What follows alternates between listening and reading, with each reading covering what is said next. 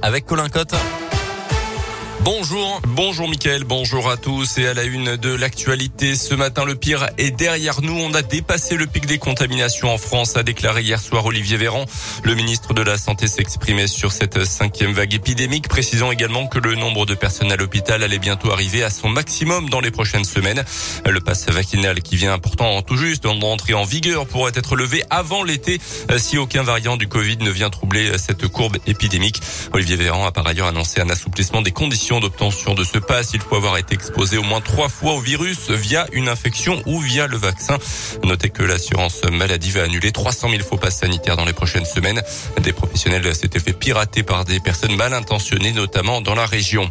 L'actualité dans l'un, c'est ce dramatique accident à Amberieu en Bugey hier après-midi vers 15h. Un enfant de 20 mois a fait une chute du premier étage d'un immeuble en se penchant par la fenêtre à plus de 2 mètres de haut. Prise en charge par les pompiers, a priori sans trop de gravité, il a été hospitalisé par précaution dans un hôpital de la région lyonnaise.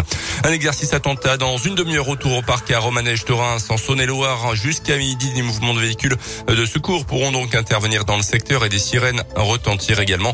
La préfecture de Saône-et-Loire demande à la population de ne pas relayer de fausses informations ou de ne pas propager des rumeurs, notamment sur les réseaux sociaux.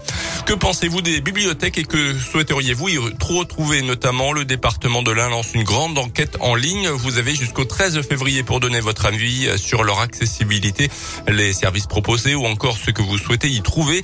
Un sondage qui vous prendra une petite dizaine de minutes et qui sera très utile, Delphine Convert. Oui, cette enquête servira au futur schéma départemental de développement de la lecture publique sur lequel le département travaille actuellement et qui définira les grandes orientations pour 2023-2028.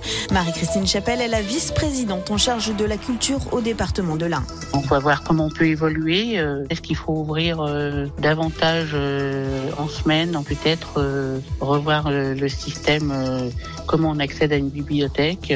Toutes ces questions sont à avoir suivant la demande de la population et bien sûr le souhait de, de chaque Indinois pour essayer d'avoir une action euh, de la lecture publique encore plus large qu'elle n'est pas. Dans l'un, on compte 230 bibliothèques municipales ou intercommunales avec un total de près de 53 000 emprunteurs, 145 salariés et 1835 bénévoles. Euh, cette enquête permettra également peut-être de revoir l'organisation des bénévoles qui œuvrent dans ces bibliothèques et qui sont de moins en moins nombreux. Plus d'informations sur notre site internet euh, radioscoop.com. À retenir également dans l'actualité de supporters de l'OL placés en garde à vue, suspectés d'avoir participé aux affrontements du 17 décembre dernier au stade Charletti lors du match de 32e de finale de la Coupe de France. Le match avait été interrompu. Les deux équipes Lyon et le Paris FC avaient été éliminés de la compétition.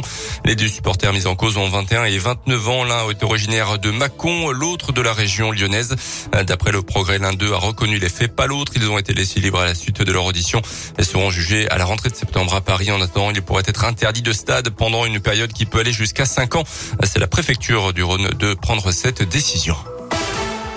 Les sports en basket, la Gilbourg est tombé hier soir en Grèce, 84 à 77 contre Patras. Les Burgiens ont raté l'occasion d'essayer les Grecs, dixième loin derrière au classement. Laurent Leniam qui était quand même privé d'Aris et de Pierre Pelos, tous les deux testés positifs au Covid cette semaine. Et puis le début des JO d'hiver pour nos Français à Pékin après le curling hier, c'est autour du ski de boss avec une première chance de médaille côté tricolore. Perrine Lafont, championne olympique en titre, est attendue sur les pistes. Les qualifs débutent à 11h tout à l'heure.